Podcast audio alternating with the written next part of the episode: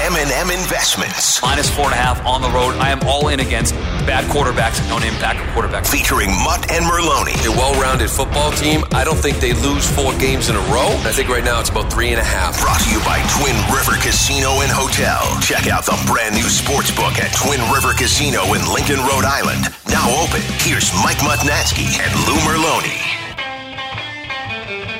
Well, they're going a mile and a half at Big Sandy, the test of the champion. Yep, yep, yep, yep, yep. It is Belmont Stakes weekend, the final jewel of the Triple Crown. This, of course, M&M Investments, the horse racing edition, Triple Crown edition. No Lou, he's back for football season. Hey, we'll drag him in during the summer, do some baseball betting with Lou here on this uh, M&M Investments podcast. But today, it's about racing. These three-year-olds going a mile and a half for the first and likely only time in their careers. Uh, if you're listening on the website, we appreciate that. You can also listen on iTunes, uh, Spotify, all the places you get your podcasts. You can subscribe, leave a rating. It is a huge help for us and a huge help for you as racing fans so that people know where to find this thing so they can get their picks, either fade my picks if they want to or go with my picks. Your choice heading into Belmont Stakes weekend.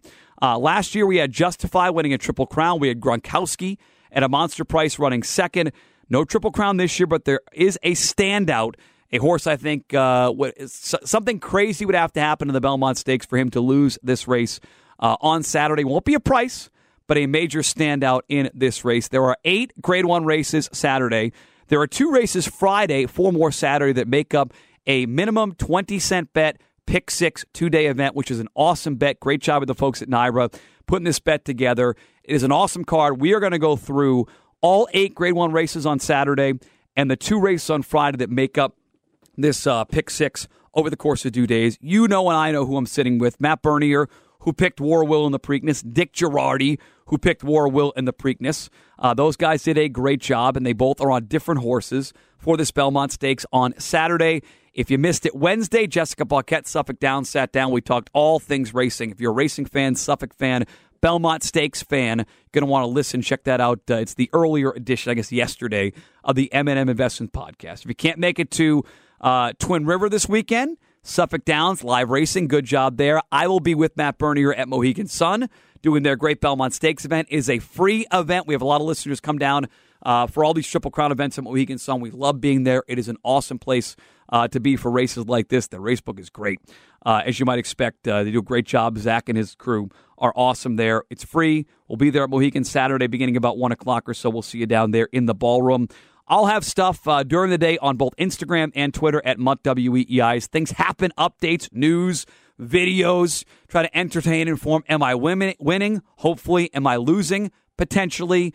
You'll want to see both. We got Matt Bernier with his picks. We got Dick's picks. Uh, as always, here on the Triple Crown podcast, it is Belmont weekend. It is a Breeders' Cup in June, folks. Okay, got the Breeders' Cup in November. Best race card of the year. The second best card of the year, better than Derby Day, better than Travers Day. It is Saturday. If you got a pulse, if you like horse racing, if you consider yourself a handicapper, you are betting. You've saved up bankroll, you've scrounged, you saved. This is the day to send it in. There are great races all day. There are great races on Friday. You can bet every which way, pick threes, pick fours, doubles, tries, super, whatever you want. This is the weekend. You call yourself a horse player and out firing this weekend, you can't call yourself one anymore. That's how big this weekend is. That's how big the races are Friday and Saturday. Belmont Stakes, Breeders' Cup in June. Let's handicap the races. Matt Bernier, Dick Jerardi here on M&M Investments. No Triple Crown on the line. That does not take away from what is a tremendous, tremendous wagering card on Saturday at Belmont Park. I will be at Mohegan Sun with my guy Matt Bernier of the Daily Racing Form, Formulator, video.drf.com. He'll be there.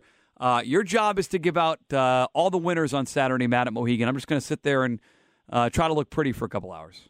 Don't put that on me already. We haven't gotten down there yet. You're already kind of ramping up the pressure. I, I kind of look at it and say, we're going to go down there, hopefully give out some some good information. I, we talk about it with the the previews that we do over on video.drf.com. Sure, the pick is important, but if we can help you sort of find something that maybe you hadn't seen or you overlooked going into and you were doing your handicapping and maybe it can turn you on to something, that to me is more important than me necessarily giving a pick. But at the same time, we do obviously want to pick winners. Yeah, these guys mock me for it, but I like to call it being an informed loser. I might lose on Saturday, but I'm not Matt. I'm not going into it under handicap, and that's what this podcast is about. We'll talk to Dick Jerardi coming up, get his take. We're going to go through Uh, all eight Grade One races here between myself and Dick and Matt. Uh, and eventually we'll get to a couple races from Friday as well because Belmont has a great bet, I think, Friday, Saturday, this two day, 20 cent pick six, which we'll get to. And if you can't make it to uh, Suffolk Downs this weekend for live racing, can't make it to Twin River in Rhode Island, if you're in the Connecticut area, come by Mohegan Sun, free event, Belmont Day in the ballroom, myself and Bernie. It's only us two, so the two most handsome, youngest handicappers in the country, uh, making picks all day long. Meanwhile, we're going to try to build on the success that you had, not me, but you uh, with the Preakness. You liked War of Will. Hell, you said before the Derby, War of Will was your Preakness horse. You were right, and not surprising you were right. The fact he paid $14 floored me. Looking back on it now, at that price, he was playable. Great call. When the podcast wins, Matt, we all win. Good job in the Preakness. I was stunned with the price, and I have to be honest, it actually kind of scared me off a little bit when I saw how chilly he was early on because I know I know there's a ton of money in these pools and things can change here and there, but usually when a horse that I think has a pretty good chance ends up being so far off what my estimation was their their actual sort of probability of winning, I, I you know I'll admit I usually that means that I've missed something or I've, I've either overrated the horse or whatever it may be. But you know it's one of those things where sometimes it just happens to work out. And look, the trip was ideal for him. Don't get me wrong. I, I think he had the the best situation possible, sitting that pocket, being able to shoot up the inside. Um, I do think the pendulum may have swung a little bit too far the other way with people saying that it was the absolute sort of dream trip of all dream trips because I thought he was pretty close to a hot pace. I thought he did a fair amount of running in that Preakness. Do you think the rail was as good as uh, the final results would indicate? When you go back and look through the charts uh, from that day, a lot of horses, Matt, either won up the rail or they made late runs up the rail to get a part of it that maybe looked out of it. And I would include Everfast, uh, who looked hopeless, hopeless on paper, getting up the rail for second that race. I don't have an explanation for Everfast. I mean, I, anyone that liked that horse, I would be very, very curious to know what you liked about 20, him going into Matt, that. Because Matt, Matt, twenty nine to one was uh, yeah, probably half of what he should have been. If you settled on twenty nine to one, you probably are doing this thing the wrong way because he should have been at least twice that price, in my opinion, leading into it. Um, so maybe that does add fuel to that fire of per- perhaps the inside is where you wanted to be. I'm of the opinion that from a bias standpoint, it needs to be so just insanely obvious for me to buy into it because I just think that some people it ends up being a little bit of a crutch. Well, oh, yeah. well, you know, the inside or the outside or speed, whatever it may be. It needs to be either a conveyor belt or an absolute gold rail for me to fully buy in. And my logic always has been with this, the people that just immediately gravitate toward, oh, well, inside's where you want to be. The rail was good. Well, guess what? The shortest way around the track is on the rail. So yeah. it, it, generally, that's going to end up being a bit of an advantage. Maybe it helped him, but at the same time, I think he, I think War of Will ran a big race that day. Uh, and I see no reason why he shouldn't run a big one on Saturday. Oh, he's one of 10 entered on Saturday uh, in the Belmont Stakes, come up as race 11 as part of an awesome card uh, there in Elmont, New York. I thought we'd get more than 10. I thought for sure, given the lack of standout talent in this three year old group, that everyone would line up. They didn't. We get 10, and we have two legit front end standout win contenders. One of them is your horse. The number nine War Willie's back in. I give him credit for running in all three Triple Crown races. He'll be the only horse that does that. Is it as simple for you, Matt, that a two to one, War of Will uh, is the horse you'll go back to on top here in this Belmont Stakes? Yeah, I'm going to pick him again. Uh, I, I think a lot of it for me, I, I agree. I think it's a two horse race. Uh, I would be pretty surprised if someone else were to jump up and be able to topple both of the top two. Uh, but for me, it really just boiled down to trip and the way that this race projects to be run, where you assume Joevia from the inside is going to go. I think Tyler Gaffalione is going to have every opportunity to sit just off that horse, get first run, and, and just kind of take advantage of that position, that nice tactical speed that he has. It feels like you know, we all talked about those trips that he had down in Louisiana for all those stakes races. Well, while he's out in the clear, it's a perfect trip, perfect trip. I mean, to me, that's exactly what he's going to get here in this spot. The question now boils down to with the horse like Tacitus, do you think there's going to be a situation where he can lay close enough to the pace? Because again, we've talked about it. It helps to be forwardly placed in the Belmont as opposed to coming from way out of it. If he can be close enough, is it just a matter of he's a better horse than War of Will on Saturday? I, I'm totally open to that being a possibility but I'm going to give War of Will the credit and say, you know what, I think the trip could potentially be the difference. He's a legit win contender, and if you were if we're doing the win contender exercise, I'm with you. There are only two. It's War of Will, who's two to one, and it's the morning line favorite Tacitus, who is nine to five. He's the horse I'll end up in this race, and he feels like, yeah, if War of Will wasn't in here, I, would say you know standout capital S. Uh, and maybe even with War of Will here, he's still a standout, Matt. He is bred for this distance. He debuted at a mile and a 16th last October. They knew they had a distance horse on their hands. Uh, he was working out with Hidden Scroll all winter long, who was a very talented horse who will some point put it together and live up to the hype. Uh, he is out of close hatches, who we know what she was able to do, and he is now training better than he was uh, earlier in the, the winter, where he was getting beat by Hidden Scroll every day. And uh, maybe it's it's one or the other. And if you, I, I respect War of Will, but this just feels like not a handicapping angle, but it feels like this race sets up perfectly for the number 10 Tacitus. Even at 9 to 5, I think he's by far the most likely winner. I'll fully admit, coming into it, I expected to pick Tacitus just for all the reasons you laid out the pedigree, the connections, the way that he has continued to improve. Uh, and then it just feels like I think there's a real chance that Tacitus ends up being, I don't want to say an, a, a heavy favorite, but it feels like there's a chance that he can end up being six to five to War of Will's two to one or five to two. And I don't think there is that much of a difference between the two of them. And like I alluded to, I feel like War of Will is going to be the one that gets the jump on Tacitus. To me, it's going to be up to Jose Ortiz. I'd imagine he's going to tuck in just behind War of Will, and when War of Will goes, Tacitus goes, and you just hope that you're a better horse on Saturday. But that, that is that's one of the only things that I'm a little bit unsure of what we're going to get from Tacitus because he has come from way out of it. And I understand the paces have been hot in those races, uh, but he does need to be a little bit more into the run early for me to really be in love with him. Well, you mentioned Joevia, uh, thirty to one down on the rail. Gregory Sacco's horse only has one way to go. That horse is going to the front. I think that Spinoff is probably going to show more speed than he showed in the Derby. Didn't like the wet track there. I think Intrepid Heart for Todd Pletcher be part of the early pace there, and obviously War of Will. I think there's enough speed, Matt. Maybe you disagree. Where Tacitus can sit off and make that one run. I don't think it's going to be a slowly run Belmont on Saturday. Uh, I, no, it, it may not be a slowly run Belmont, but what we've seen through through the past handful of years, more often than not, you're looking at a half mile in the 48 and change range. You know, it, very unlikely you're going to get a half mile in 47 and a piece, just because the way this race is run, it's so long. You got to save something for the end of it. You go out there, you throw down a 47 or a 46 and change, you have no chance of seeing out the distance.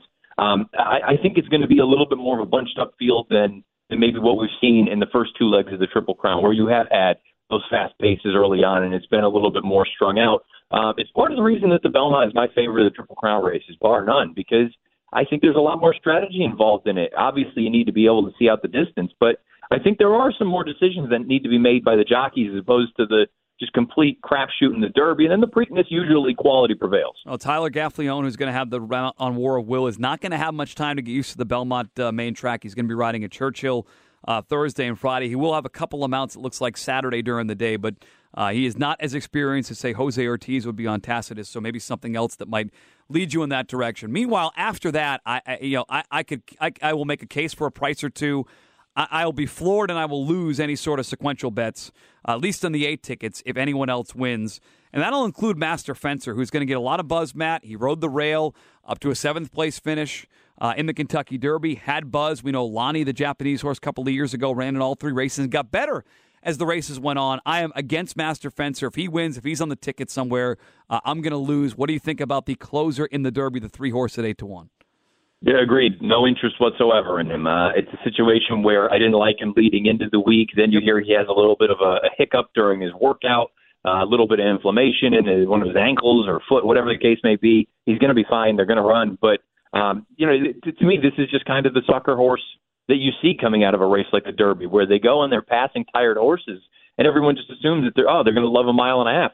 Look, it, it's possible. It's a horse race. Anything can happen, but um, I think eight to one is a, a, criminally low price on this horse. I would need at least three times to even consider using him. He he's going to help the takeout. Uh, I, I feel similarly about Tax, the four horse who showed ability, but uh, he, there really was no excuse of it. Maybe he didn't like the wet surface. Uh, he's bred to like it. Didn't like the wet surface for Tax. He feels like a horse mad.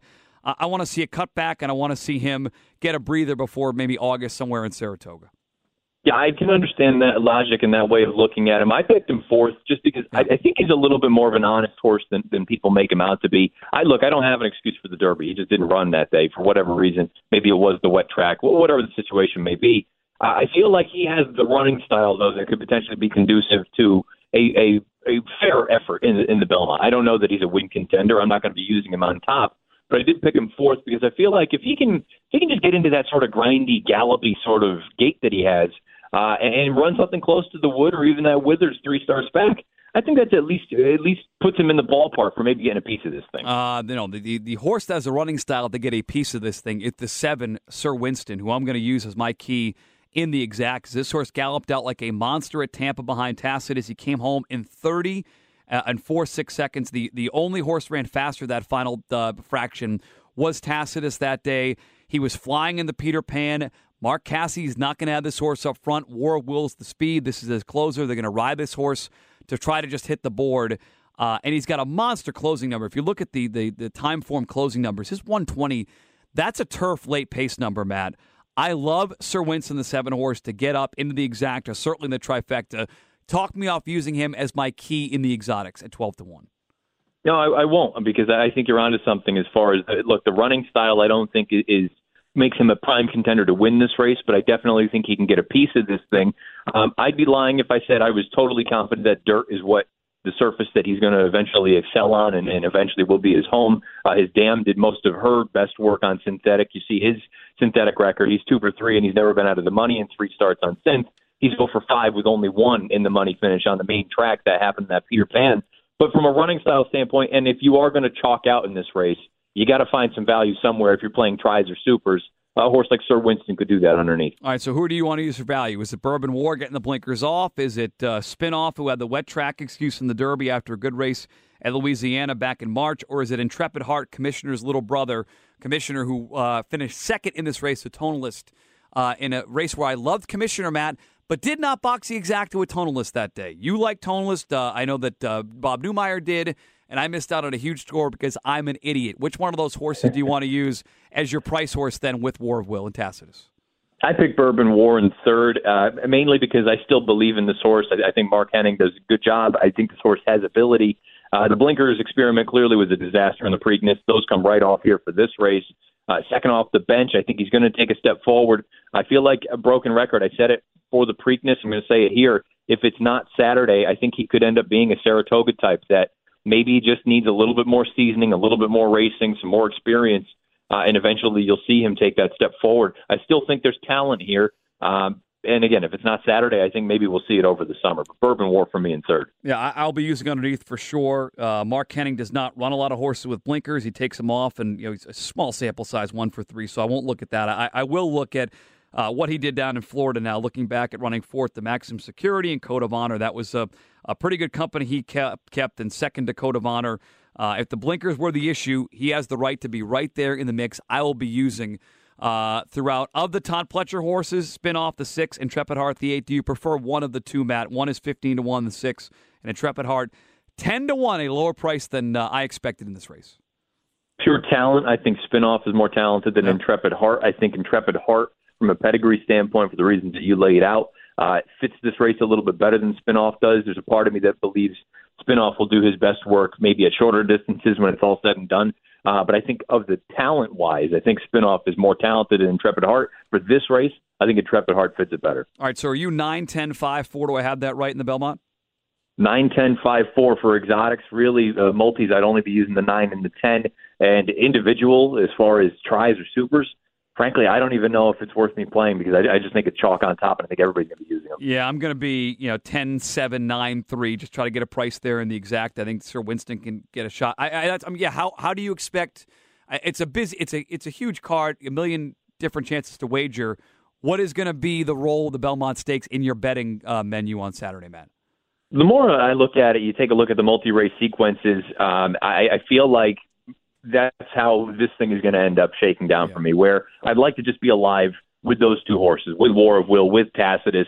Uh, if I really wanted to get aggressive, and we'll see how the rest of the sequence plays out when I put some tickets together with Ticketmaker, um, maybe I'll use War of Will as an A and Tacitus as a B just to try to hammer my real opinion home. But at the same time, uh, I, I think you're splitting hairs if you try to, to separate the two of them. All right, let's go back one race. Want to look at all these races with both Matt and uh, Dick Jerardi, who will join us in a couple of minutes.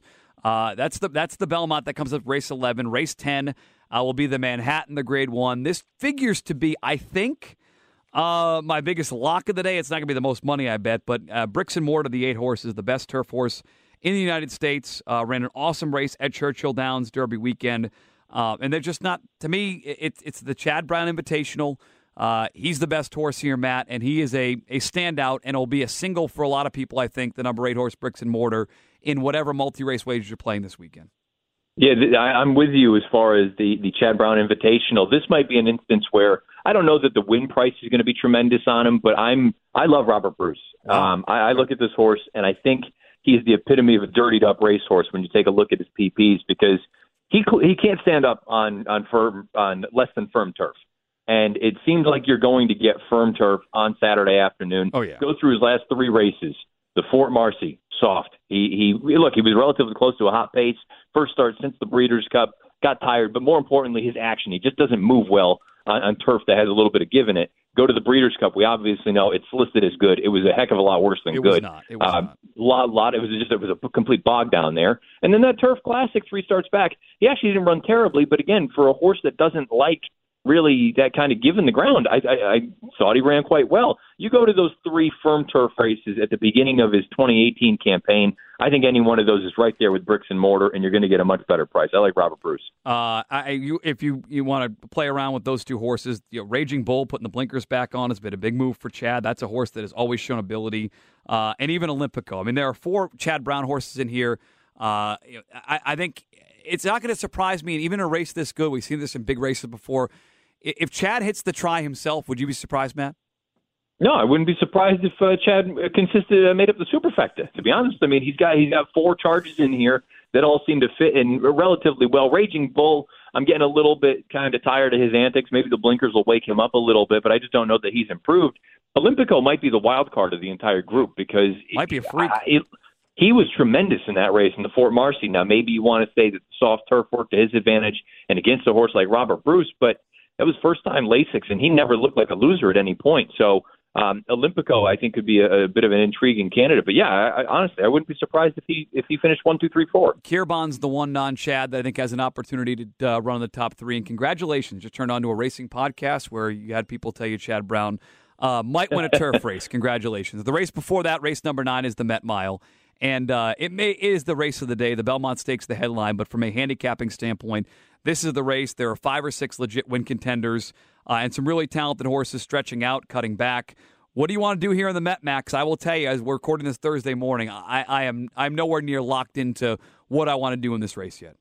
Now, realistically, I think seven horses can win. That, that says something when there's only nine of them running in this. Might be the best race you see all year, including the Breeders' Cup. Um, I understand the the logic for McKinzie and for Coal Front and a horse like Mitole, Thunder Snow. I think this is going to be a little bit sharp for him, but I think going forward, he's going to be a serious horse here. Uh, I, I can't get past Firenze Fire. Uh, I, I just I think this mile distance to me is much better for him than shorter. And in the run happy, I thought he was phenomenal. Awesome. Rallied off of a slow pace. Keep in mind he broke on top. He's just that kind of nice, handy horse where Irad Ortiz can do whatever he wants with him. I think he's going to break alertly. I think those speeds are going to go. Again, this mile to me fits very, very well for him. He's a perfect three for three at Belmont Park. I fear he's a little bit of the wise guy horse, if there is a wise guy horse in a race as competitive as this. But um, to me, Firenze Fire, I, I like everything about him here. I like them, and then you mentioned the two that the favorites on the morning line. I, I look forward to see how the betting goes in this race because uh, you know you can make a case for three or four of these, maybe potentially being the favorite. Mitole impressed the hell out of me, Matt, on Derby Day because he had been a horse that had to go to the front. Right? You look back at the the Count Fleet, you look at the Chick Lang.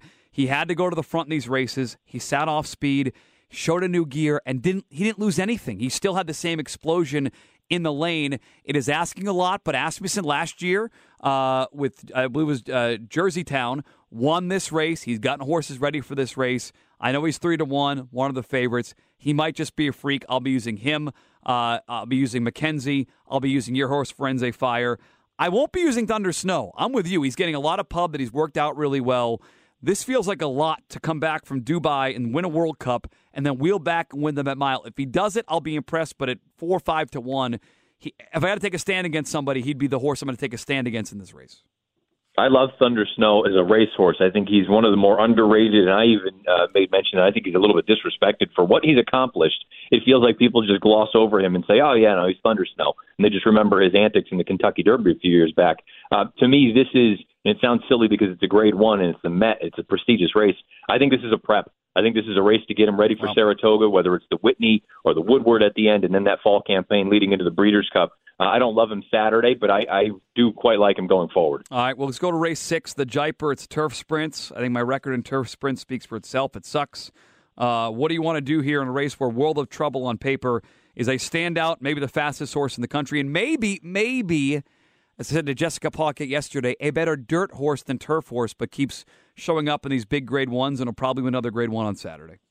I'm with you in turf sprints. Hate them, can't stand them. Uh, if they never ran another one, wouldn't be any problem for me. But I do look at this race and I say, you know, World of Trouble can win on the lead. He can win just off of it. That turf sprint most recently, say what you will about the quality of the field. Maybe it was a little bit subpar. It was basically a glorified workout for him. Um, I, I just I don't see any real knock against World of Trouble. I, I think he fits in here beautifully. If I really wanted to get creative and try to beat him, and I, I can't even say it's creative because she's not a giant price, but the filly drawn just to the inside, Belvoir Bay for Peter Miller. She just runs her eyeballs out. Doesn't matter if it's boys, girls, uh, straight away, one turn, whatever the case may be. She just shows up and runs.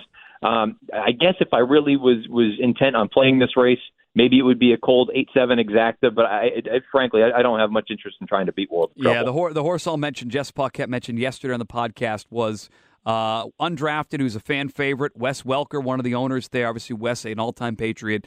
Uh, maybe a nice prep on uh, Oaks Day was plus 10.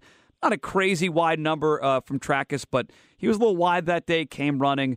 Might have been a setup, and uh, Wes Ward has been great in his career, second off the layoff, over 20%. Gets Tyler Gaffalione, who has uh, had good success on this horse. So I, am with you. I'm not going to have a lot of money invested here uh, in the uh, vertical wagers, but certainly undrafted one I want to use with World of Trouble. Meanwhile, the fourth race starts the grade ones. It's the Just a Game. They go a mile on the turf. And I want to point out, uh, I heard Andy Serling mention this, and he's right. He's not the only one. You're going to see a turf label in here, and Churchill is firm. Some of these horses, Capital Temp- Temperance, Daddy is Legend, they in that Distaff Turf Mile on uh, Derby Day at Churchill. It was not firm. I'm not sure why it's listed as firm. That was a wet turf course. So if you're looking for horses that, oh, oh, he ran well on firm last time at Churchill, that was not firm, Matt. This is a fun race to just a game in the fourth. What do you want to do going a mile on the turf to start the real stakes company on Saturday? You know, I usually like to try to give out some sort of a price, and to to this point, I haven't given you any kind of price. It's been a lot of chalk. Um, this race, I respect Rushing Fall. She can obviously win. She's probably one subpar Javier ride away from being a perfect eight for eight. Um, I, I just think she makes plenty of sense in here. I really like Daddy as a legend. I think she's very talented. I'm trying to get a little bit cute with Capla Temptress, though. I'm going to pick her right on top, the number five. Um, first start off of a lengthy layoff in that distaff turf mile, and the interesting thing was uh, you brought it up. It was over good turf, and, and I would say even may have been potentially boggier than that. But she made a very, very premature backstretch move down on the inside. And Timeform US at those fractions, the interior splits, all very red, and, and meaning that they were fast.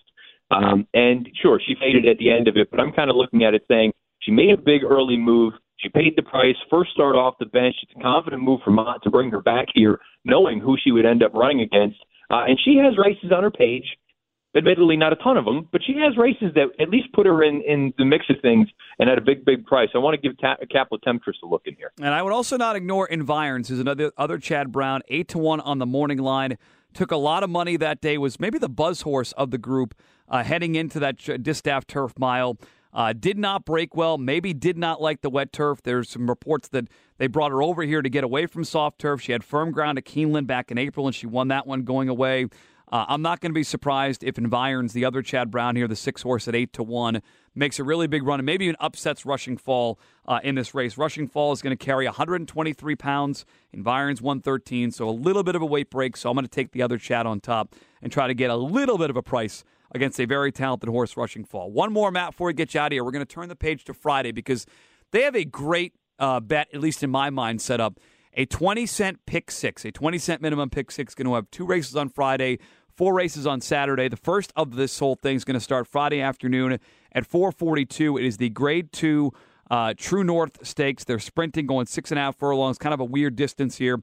And I don't have a lot of confidence, but I do like a price in here. It is the same price that you like, having watched uh, your video at drf.com. Give me, give the people out there the push on do share in this True North, man. I love Duchère in here. Really, the key for him is going to be the pace situation. I'm hopeful that there's something for him to run at. But Uh, the Churchill Downs race most recently, you know, the top three finishers, Mitole, Bobby's Wicked One, Promises Fulfilled, they, they essentially went one, two, three all the way around the track. And the only horse that made up any sort of significant ground from the back was Dushare. Now, Dushare, keep in mind, that was his first start off uh, about a two month layoff. And this is a very similar pattern to what we saw in his last form cycle, where he came back in the General George. He came with a nice late bid in a race where the pace, for the most part, did hold up. Then he comes back in the Tom Fool, and I know it was a, a much softer group, but my goodness, he, he absolutely buried that field. Crushed, yeah. He goes off and wins by more than six lengths at five to one. I made him five to one. When I did the video, I thought I had seen fifteen to one morning line, which I said was crazy. Um, he's five to one morning line. I think five to one is the right price on this horse. Uh, again, he needs a little bit of pace, but boy, I, I just think Dushare. Every, I think he ticks all the boxes. Yeah, I, I, the only thing I'll mention that you didn't mention that you can see it, the the the comment line is actually true. It says bumped at the start. He was definitely bumped, and they ran around the track at one two three one two three. The other price, I, I, get Catalina Cruiser will be uh, a legitimate favorite. I don't know what happened in the Breeders' Cup Dirt Mile. I can't get really invested in a horse that was that bad last time out. Off the layoff for John Sadler, who should be pointed out, is not great outside California, so he's shipping in the favorite for this race. Uh, do not just do not lean on Catalina Cruiser to start the pick six, and I, I will only use as a C and use in trifectas. But do, also do not if you're playing tries. Bon Raison, the one horse is thirty to one. This horse has a legit shot to hit the try. This is a horse that it feels like last time out for Carlos Martin was a means to an end. They wanted to stretch him out to cut back. I love cutbacks. I felt like there's a setup. I thought watching him race in that run happy.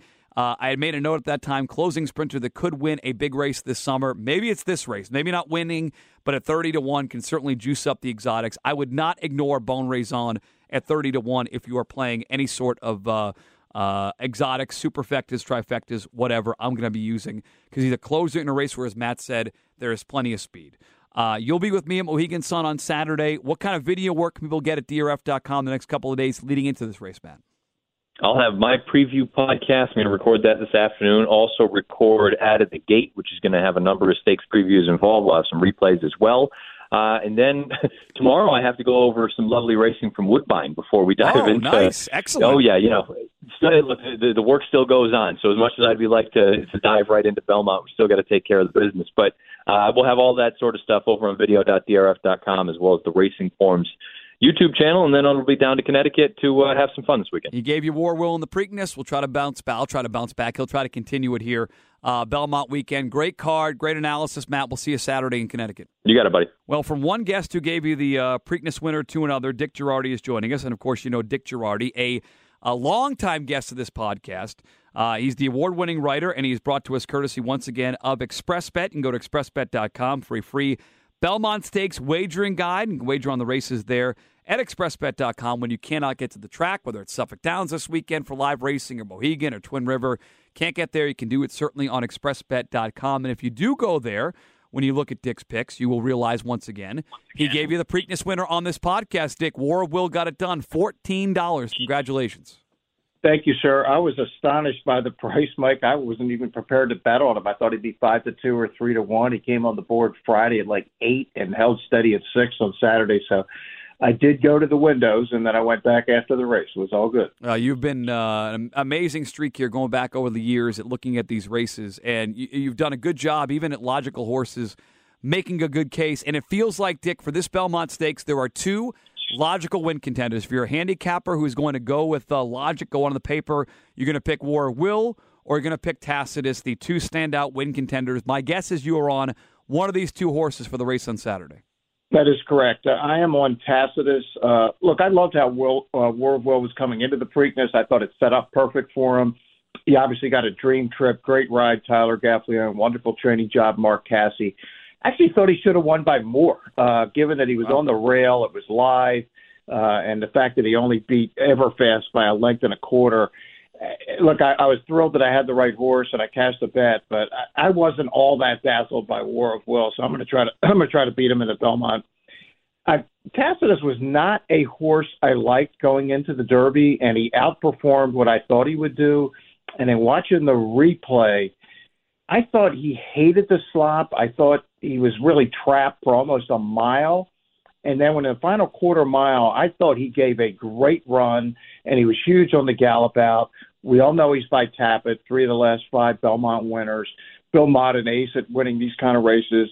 The five weeks, which has been one of the keys in years we haven't had a Triple Crown winner to win the Belmont everything is just to me screaming Tacitus is going to win the Belmont. Yeah, we, we we land on the same horse this time, and we're not giving you a huge price series nine to five on the morning line. I think he'll probably be the favorite. Matt Bernier thinks he could be as short as six to five. There are just so many things going in his favor, and I think Dick, we've seen over the years these three year olds mature. This is an immature horse who didn't like working out, uh, according to Mike Welsch and your colleagues at the Racing Form earlier this winter, and now this week it's they're glowing reports. It's like he has sort of grown up in a way, and he's grown up and.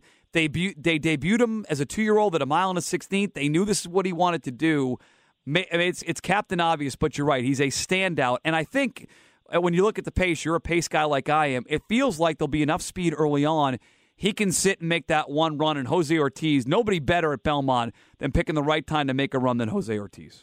Yeah, no doubt. Uh, Joevia is going to the front. I don't know how long he's going to last, but he'll be out there for a while. War of Will will be close enough, I would think. I would think the two Pletchers will be in the vicinity, Spinoff and Intrepid Heart, and Tacitus probably be right behind that. And just Jose has no reason to go until he wants to go. I think these horses are most of them are just going to be exhausted by the quarter pole when Tacitus is just getting revved up and yeah, there's just nothing not to like about this horse. And Matt might be right. It could easily be six to five. I mean, the only problem I'm having is that so many people like him. Yeah. Because he kind of does jump off the page. But, you know, sometimes that's just the obvious is what it is. Uh, and this horse couldn't be, to me, much more obvious on paper.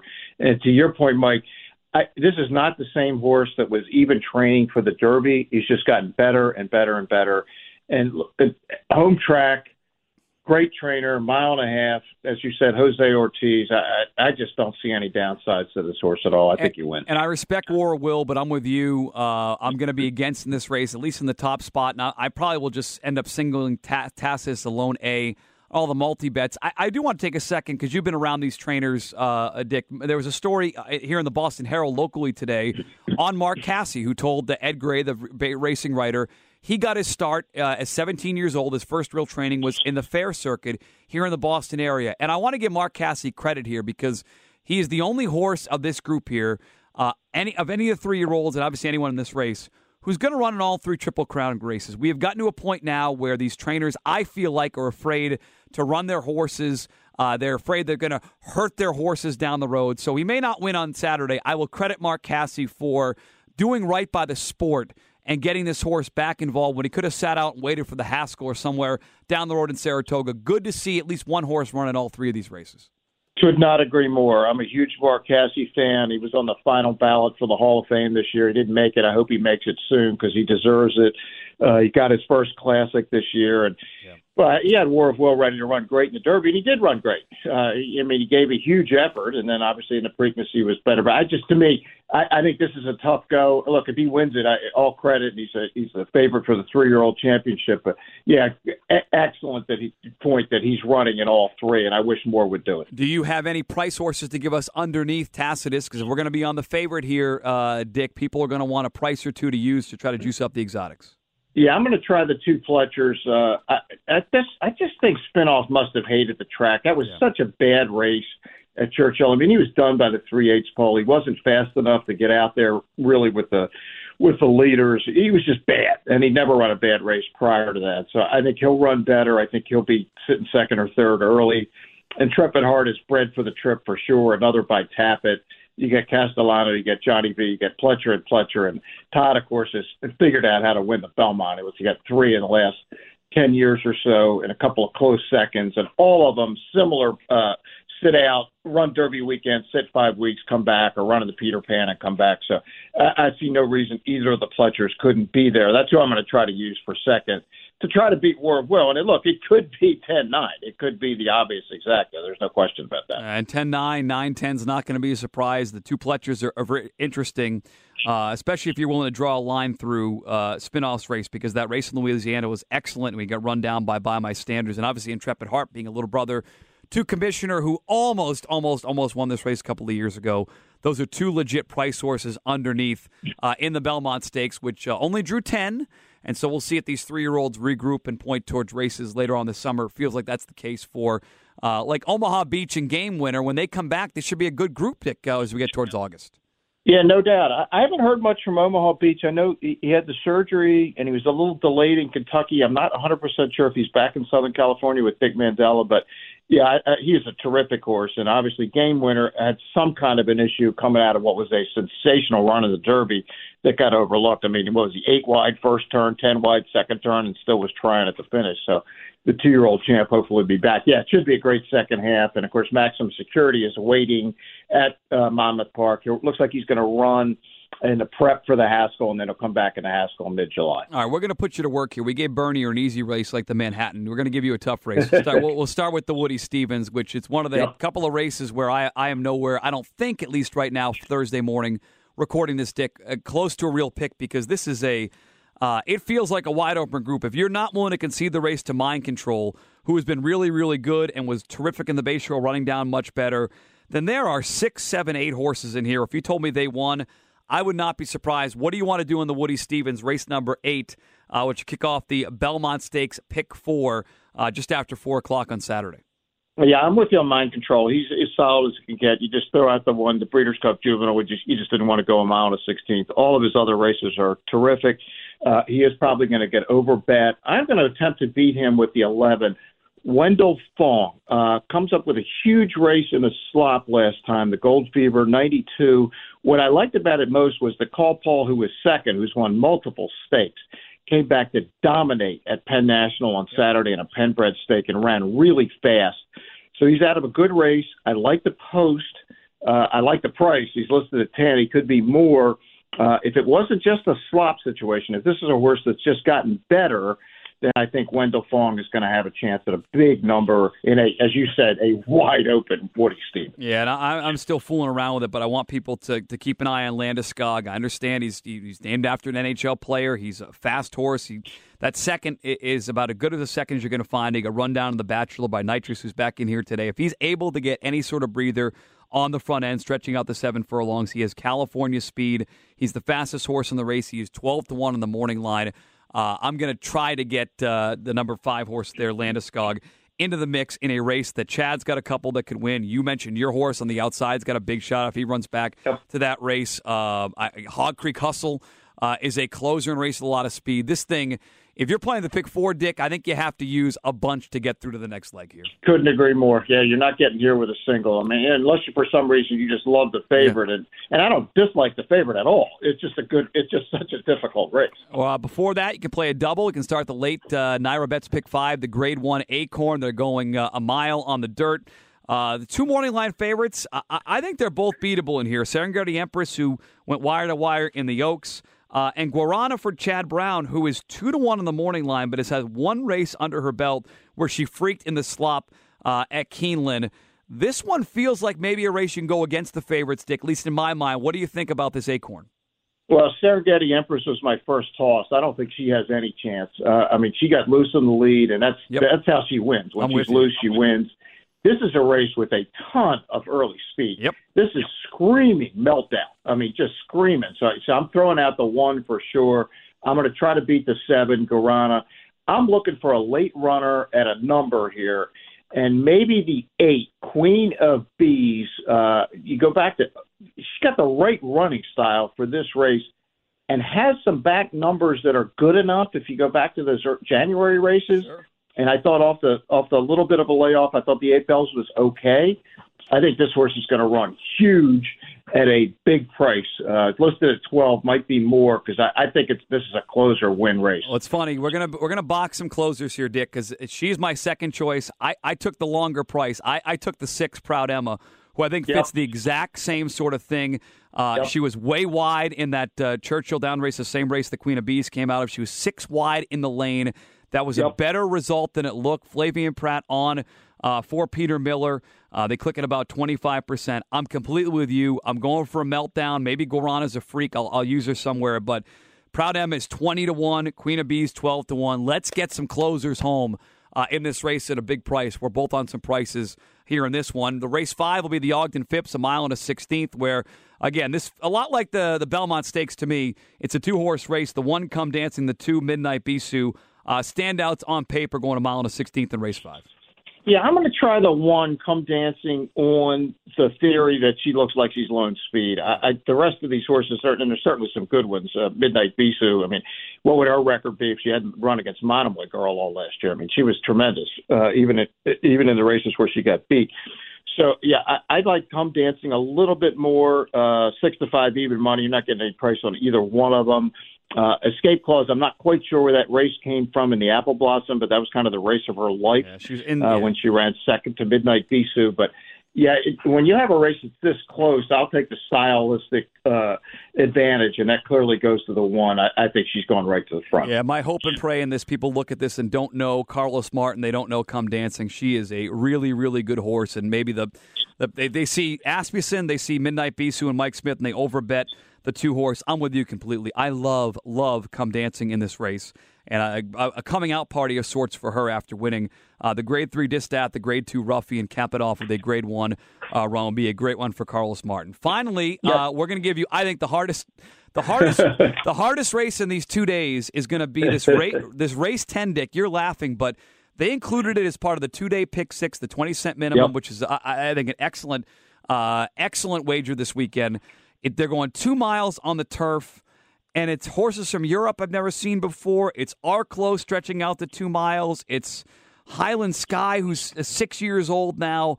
I have no idea what I'm going to go. So I said, you know what? Let's let Dick Jerardi give us the winner in a two mile turf race, race 10 on Friday. So I, I, I, I'm looking at this thing, and of course my head is about to explode for obvious reasons. How do I know who's going to win at two miles? I don't. And I actually found two horses in this race that have won at two miles on the turf. the four Red Knight, uh, who won recently at Gulfstream, or not recently, back on the 29th of December Sure, for Mr. Mott.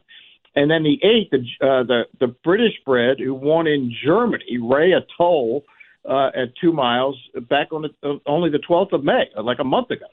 So I, I have two horses that have won at the distance. I'm going to end up going with the four, uh, Red Knight on the Mott theory and Jose Ortiz that they're going to have a big day and get geared up for the Belmont Stakes uh, where they're going to win with Tacita. So I'm going with Red Knight.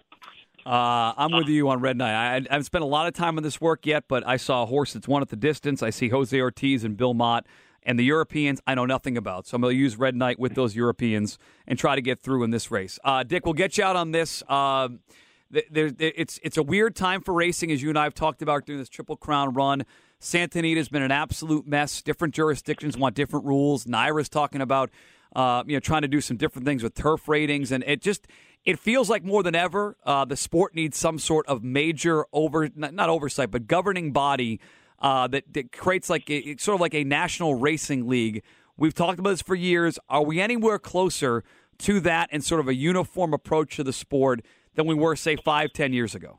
I think we're closer in some respects. I, I think the, um, the drug situation has gotten better, and that there's uh, rules. Certainly, the Mid Atlantic has rules. They're all together in different places. But overall, to answer your question, Mike, we're not close, and we need to be. Uh, is, this sport is desperately in need of Adam Silver or somebody that's just in charge of it. So when things happen, like what happened at Santa Anita, everybody's speaking with one voice. Uh, look, nobody liked what happened. It was extremely unfortunate. It's obviously uh, gotten some uh, uh, very bad publicity for the game, but it's it's so difficult when there's different states and different people running different organizations and nobody's on the same page. Even though I think they all mean well, I think they want to do the right thing.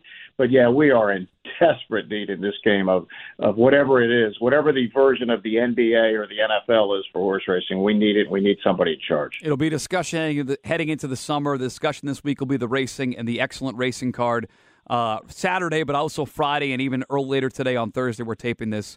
Uh, the Belmont Racing Festival. Dick, we're going to have people go to Xpressbet, print out your picks, get the uh, picks from uh, Bob Neumeier, uh, and a lot more experts to get them through what is a fun racing card. We appreciate the time as always. We'll bother you in a couple of months for Breeders' Cup, and uh, enjoy the summer there, my friend. You got it. Thanks so much, Mike. There you have it. Two standouts in the Belmont Stakes, the feature race on Saturday. Uh, Dick Jerardi and myself are on the 10. Tacitus, Matt Bernie are going back to War Will, the number nine horse. Uh, but the horse that I want to get involved, Belmont Stakes, race 11. The price horse I want to get in is Sir Winston. Folks, he's going to get ignored at the windows. He's 12 to 1 on the morning line. He'll be higher than that come race time. We hope, post time for this race. Uh, he doesn't have the class other horses do, but he's got the running style. I mentioned this with Jess Paquette. Sometimes horses are ridden to not win the race, but to make uh, a, a, get a spot in the money, land in the second or third slot because it still pays a lot on Belmont Day. Trust me, Mark Casse knows that's the case with Sir Winston. He's the number seven horse in the Belmont Stakes. He closed like a freight train in the Peter Pan. He closed like a freight train at Tampa Bay. I'm going to draw a line through that Bluegrass Stakes two back. He's got a crazy late pace number. He's got the ability to stay close, and he's got Joel Rosario, who is the difference maker. Joel does a great job uh, on horses coming from the back of the pack, making one run. And Sir Winston, in fact, is that horse on Saturday. So for me, Tacitus, the 10, I'm going to take on top. He's the favorite. I get it. I'm the chalk, but he stands out. Sir Winston, the 7, the 9, War of Will, and the number 3 horse, Bourbon War. So it'll be Tacitus, Sir Winston, War of Will, Bourbon War, my top four in the Belmont Stakes. My goal will be to be alive to a big ticket for Tacitus, smaller tickets, Sir Winston, and uh, War of Will when it comes to the uh, multi race bets, including that 20 cent pick six, would look a great, great, great race. I love Come Dancing earlier in the card. I'm going to take a shot with Undrafted, getting into the exact up. Do share on Friday. There are tremendous races to bet. You've got to be involved if you're a horse player here this weekend with Belmont. We thank you for tuning in. We'll be back. I'm not sure when. I don't know when the podcast will be back. You can subscribe on iTunes. Check it out. Want to thank Matt Bernier, Daily Racing Form and Formulator, Dick Jerardi from Xpressbet. Uh, I'll be on Instagram and Twitter all weekend, all day Saturday from Mohegan Sun, giving you winners, losers, all of it. Jerry loves when I lose. He's rooting for me to lose. Jerry Callahan's favorite thing in the world is when I lose money. I'm not going to lose this weekend. I can feel it in my plums. It's a winning weekend. We got big winners. We got multi race bets. We got Belmont Stakes 2019. Hopefully, put you on some good ideas. Good luck. Saturday at the Belmont Stakes. Friday, the entire racing festival. Remember, bet with your head, not over it. We'll talk to you very, very soon here on M&M Investments.